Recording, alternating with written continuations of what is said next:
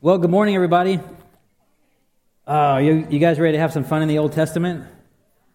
Maybe some Leviticus? I'm totally kidding. I'm not going to do that to you again. Totally kidding. I thought about it, but I was like, nah. We're in Judges, actually.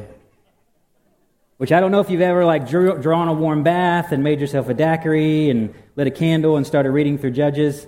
Um, but it's a book for that, for sure. It's, it's actually like the Mad Max book of the, of the Old Testament.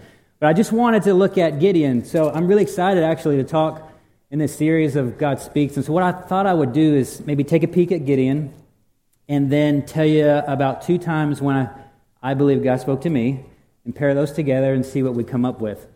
Um, so Gideon, he's, uh, he's an interesting character. I really like him. He's so normal. He's flawed. He doubts. He, his faith wavers. He gets a pretty bad rap from a lot of people that do commentaries on him and talk about him. But really, he's a normal guy. And that's what I, I think, that's why I like the Old Testament so much right now. I'm really stuck in it right now because I think it's filled with human beings that are just working out their humanity and they're just trying to interact with God and make sense of their role on the planet. And I find commonality in that. And so Gideon's one of those characters for me. He's also, uh, He's a pretty insecure guy. And just mental note if you know me, don't send me a text while I'm up here. That would be so wrong. Okay? I'm making sure I don't bloviate. Uh, so he, he's, uh, he's a pretty insecure guy. And I relate to that because I'm a pretty insecure guy. And so I've, I've, as I've been preparing for this um, talk and thinking about Gideon, looking at him, and thinking about the times I've heard from God and thinking about myself, I thought, man, I really see myself in Gideon. You know how I see myself in Gideon? Why I see some insecurity in myself because for some reason, so what I've learned is that I have this really incessant need for my wife to tell me I'm rugged. I, I, I, I'm not kidding. I like when she tells me I'm rugged. I do. It, it, it builds me up, man. It makes me feel good. Uh, I, you know, I puff my chest out. I, uh, I, I, click my heels.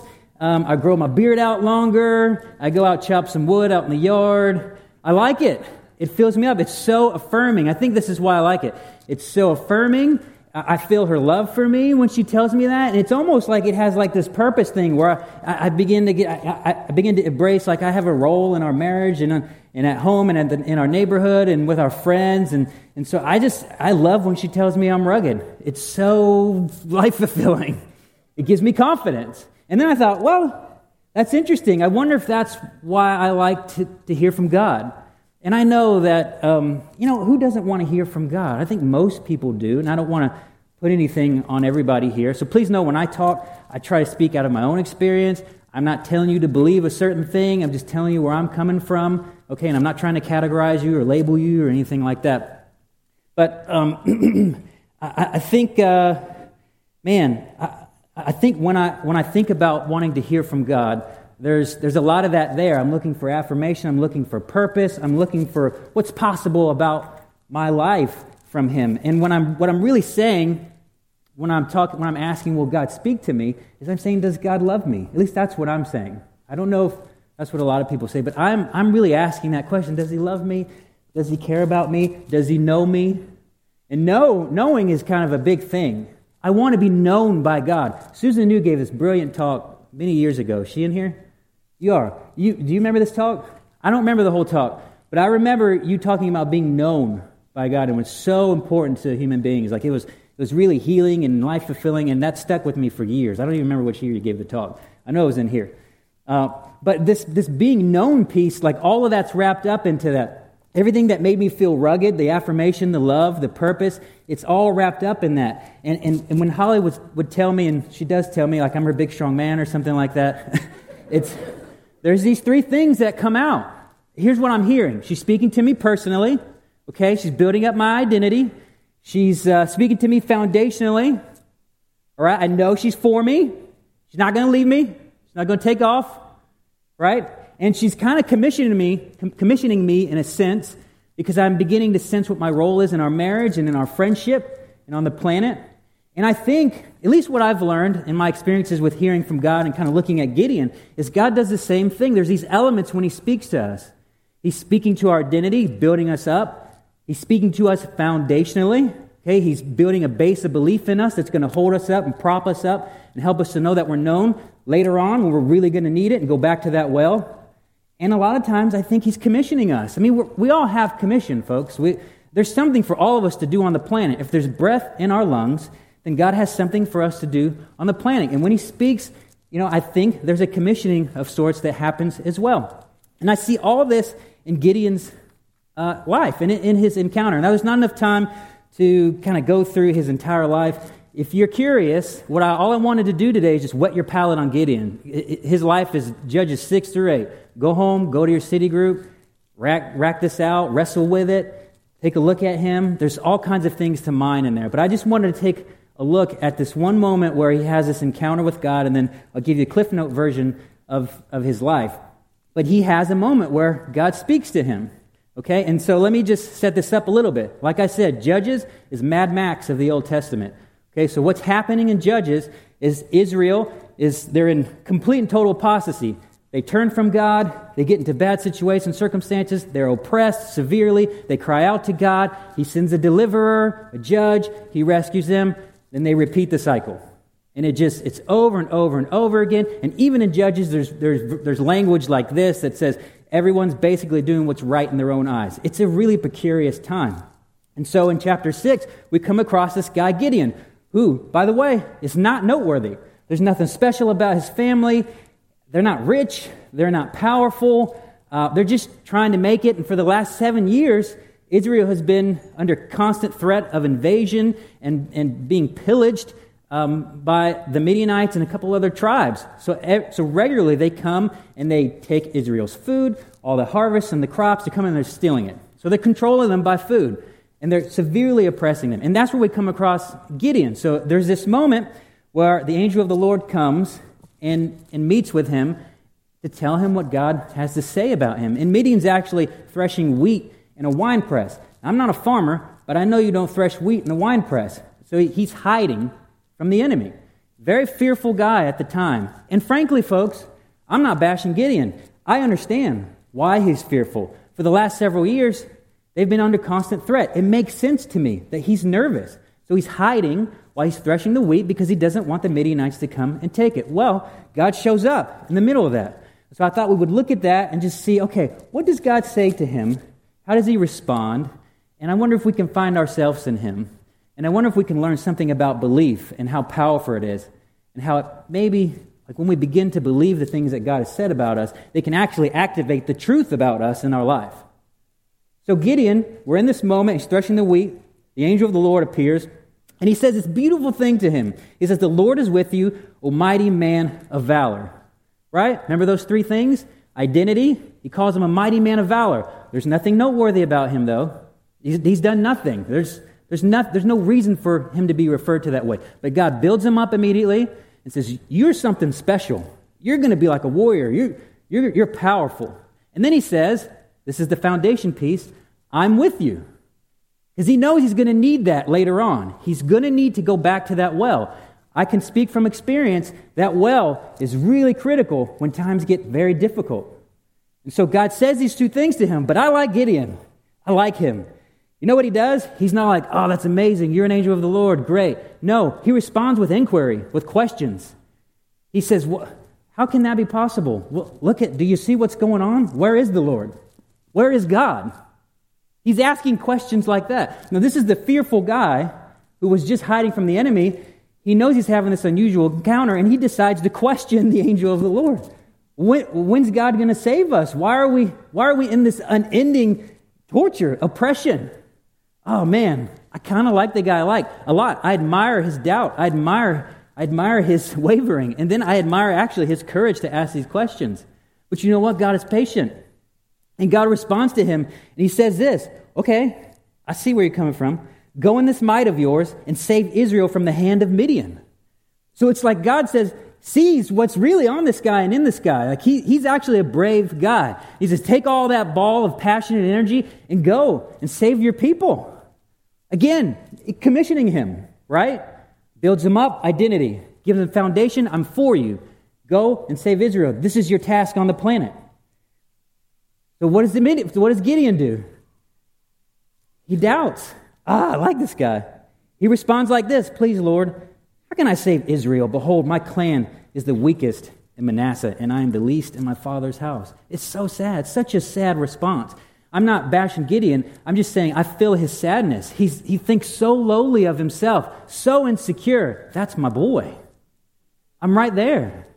I've had a word like this just a couple of months ago. I got this beautiful word from somebody, and I've been waiting over a decade to hear this. I, I kid you not. It's okay if you think I'm crazy sometimes. That's totally fine. But I've been waiting a decade to hear this, and I heard it, and it was, it was beautiful. And I was encouraged, and and I didn't want everybody to know how excited I was, but I was excited. Like, close the door, I'm like running around undignified sort of deal. So excited that God spoke to me. It's such an amazing feeling. You know what I'm saying? It's you get this rush of affirmation, of love, of purpose. But at the same time, I have, I, I do have, not had, I have this tension where I know God said this to me. I know it came from Him 100%, but I am struggling to believe it's true. How's that possible? That's some tension, folks. How is that possible? I know he said it. Ah, I don't know that it's true for me. How can it be? I'm, I'm the least of these. And I'm trying to figure out why do I feel that way? And I think, I think it's the last decade. My life has not been on an arc towards this word that I was given. And so all of that is pushing against the truth of the Lord. Well, Gideon, same thing. The guy's been under constant oppression, a very difficult life. Let's look at him with not modernized, but what he's dealing with in the midst of. And notice that he says he's the least in his family. So things aren't well for him. I can understand why he responds that way to this big word. It's interesting. But Gideon, here's, here's the really neat thing about him. He doesn't, he doesn't stop, though. He doesn't stagnate. This is where he's different than me. I, I've stopped and let the word stagnate, and I'm paralyzed. I don't know what to do with it. Gideon moves forward. He moves forward. So later on, he gets instruction from God now. And he's not, he's still not fully believing this stuff, folks. Okay, he's not, yeah, the angel showed up, but he's still not, I don't know that this stuff is true. This is why he's infamous. Well, God gives them some instruction to go and completely disrupt the culture of Israel, to go and destroy all of their altars that are lifted to false gods and goddesses, because Israel's not worshiping God. They're worshiping everything else but God. So God tells them, I need you to go and destroy these things. Well, I don't know if you know this, but in the ancient world, you don't mess with people's religion. You don't. That's not an easy task. That's not, oh, he had to go do that and knock some things down. Think, no. He had to go destroy everything they were worshiping, kind of like a prophet. So, Gideon, he does it, but the Bible said he was afraid. But he does it, and he does it at night, so nobody sees him. I like this guy. I like this guy. And now I'm thinking, maybe I'll work this word out. I'm going to do it when nobody sees me, though. Because I'm afraid it might not be true. But maybe I'll do it. Maybe I'll try it. He's cool, man. He goes and he, he goes and he does this, and this is the first, this is the second confirmation that God's speaking to him. Okay, because guess what? Nobody kills him. They don't kill him. They're they're aggravated, Okay? They're, they're pretty aggravated, but he doesn't get killed. And then his moment arrives. Okay? His moment arrives. Israel's enemies are at the doorstep. This is the time. This is the thing that God had spoken to him, that called, out, called him out in. This is what he set forth on the planet to do, to push the invaders back. That moment is here upon us. And this is where we come to the infamous Gideon and the fleece. Have you ever heard of that? I like what he does here. So, what he does is he's still not convinced that God's for him? He's just not there yet, right? He's still struggling with the commission piece, even with who he is. Those three things the identity, the commission, the, the foundation he's not buying it yet. And so he says, God, the only way I'm going to know you're for me is if I put this fleece out, and in the morning you put all the dew on the fleece, and you make the ground dry, and then I'll know you're for me. And so God does it. And he says, That's great. God, I'm going to do the fleece again. And I'm, so, I'm sorry to ask this. I'm sorry to ask this. But can you this time make the fleece dry and the ground wet around it? God does it. Guess what? God didn't turn him into a Pop Tart. And this is in the Old Testament. He's so patient. God is so kind. He is so good. And I don't say that flippantly, and I'll tell you why in a few minutes. He's so good. And so he does it. So Gideon, he takes another step forward with this. He goes and he gathers a bunch of armies from the tribes of Israel, and then God dwindles them down to 300, like the movie. but it's not actually the movie. And so it's 300 versus 30, 40,000 folks. Very insurmountable odds. Gideon finds himself in a very precarious scenario, but God has spoken to him, confirmed for him many times. It specifically said, You're not going to die. You will not die. He says that in the scriptures. You will not die. Gideon's not all the way there yet. He's not there yet. He's, he's, not, he's not rocking out Apostle Paul level faith. He's still working through this. So he goes and he, he takes another step forward with all the stuff he's been told, that God has told him. And he positions his guys around the enemy, and he hears this dream. He hears the Midianites talk about this dream. And this is what I want to just read real quick, because this is the moment for him. This is, this is the moment where belief kicks in. And, and it's really funny. This is what he needed to hear for it all to make sense and be true to him. But he's, he's, he's at night, he's, he, sees, he hears these two Midianite guys talking about this dream they had, and they said this Behold, I dreamed a dream, and behold, a cake of barley bread tumbled into the camp of Midian, and came to the tent, and struck it so that it fell, and turned it upside down, so that the tent lay flat. That's a strange dream. Probably heard strange things like that in, in prayer ministry sometimes, I'm sure. And his comrade answered, This is no other than the sword of Gideon, the son of Joash, a man of Israel. God has given into his hand Midian and all the camp. As soon as Gideon heard the telling of the dream and its interpretation, he worshiped. And I, when I read that, I felt this rush of realization that he felt. Confirmation complete. This is what I needed to hear. I know I heard seven other things, but now this is what I've heard. And so he goes to his guys and he tells them to arise, for the Lord has given the host of Midian into your hand. And they roll. And that's what he needed to hear to believe that everything that had been spoken about him to him was true. Man, I've had that moment before. And Gideon was never the same after this. You could tell when you read later on in the story, he's a different guy. He's walking fully in his authority that God spoke over him.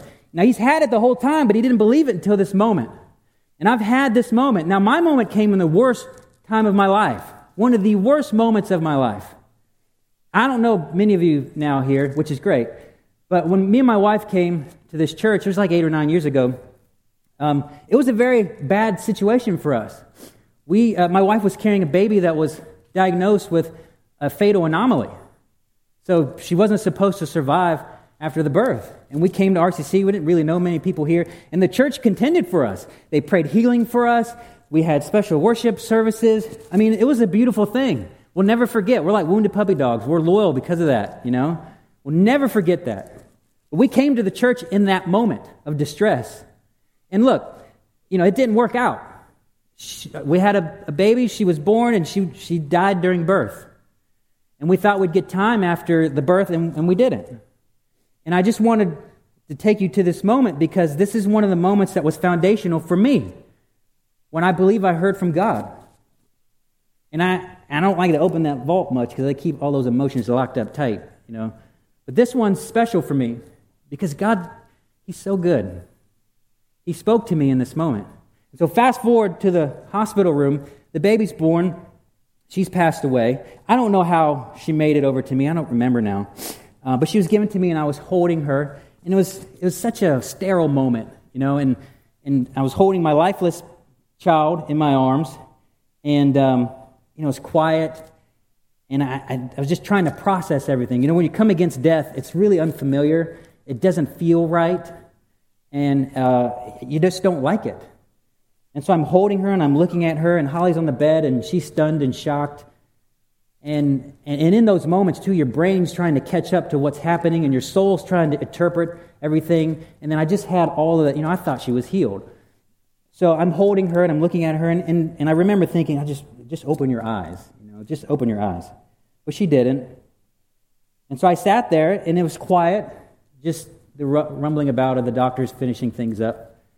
Um, but I remember, I don't know if you've ever had this, when like it's really quiet inside of you. It was like absolute silence in my mind and my soul.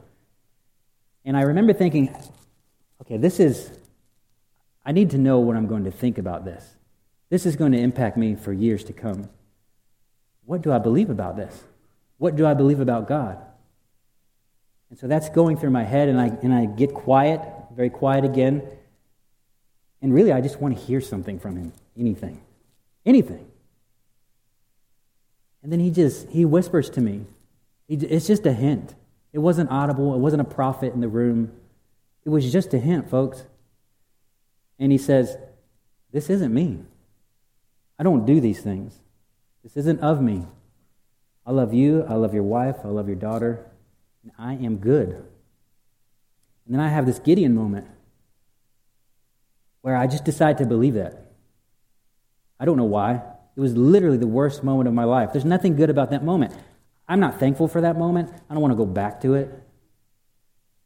But for some reason, I decided to believe that it was true. And in the Franklin house, we believe God is good. It was a foundational moment where He came and He met me there. I think that's why I decided to just believe He's good there. And I know that that's hard. Believe me, I know. I don't know how I came to that in that moment because after that, I've had much wavering and doubt.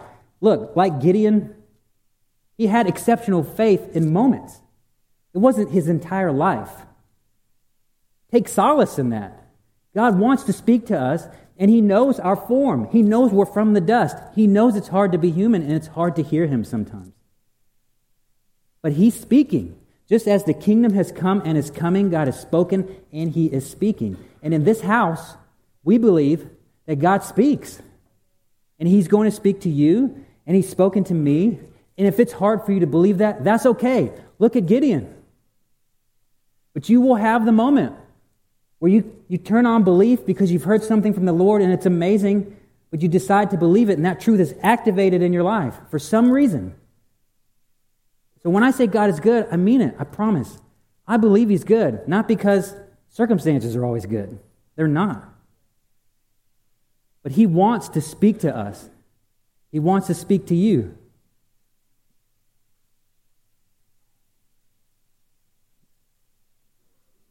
Let's stand.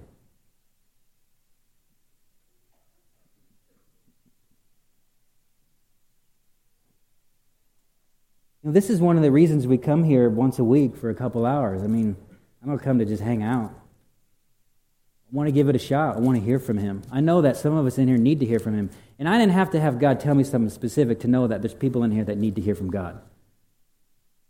I know that you do. I do. And that's why we do this. That's why we do prayer ministry. We just, we're just trying to make space for it. Because human beings need to hear from their Creator. Because in that, they learn who they are. They learn that God is good and for, him, for them. And that He has a plan for us. He's, he's commissioned us. And He just wants to feed that belief in us so that that truth about who we are and who He sees us to be and who He knows us to be gets activated in our life. And He'll keep speaking over and over and over again. He will until we hear it. He's okay with that. He's patient. He really is. And I, I love that part of the story as well. God just keeps confirming, He just keeps speaking because He knows we need it. You know? Let's pray. Holy Spirit, we love you so much. God, you are so, so good. I thank you for your goodness, Lord. And I just pray during this time that That those that are desperate to know that you're good, that you'll speak that to them, you'll whisper it to them, you'll give them the hint of it, you'll feed their belief regarding the things that you've said about them, the possibilities for their life, for my life. We just want to know what's true about us, Lord, and I just pray that you'd speak to us in this time. You would come and you would meet us here. I, actually, I know you will. I know you will, Lord. I'm so thankful for that. You're so good. You're so good, Father. We just ask that you'd come and you just say a word to us.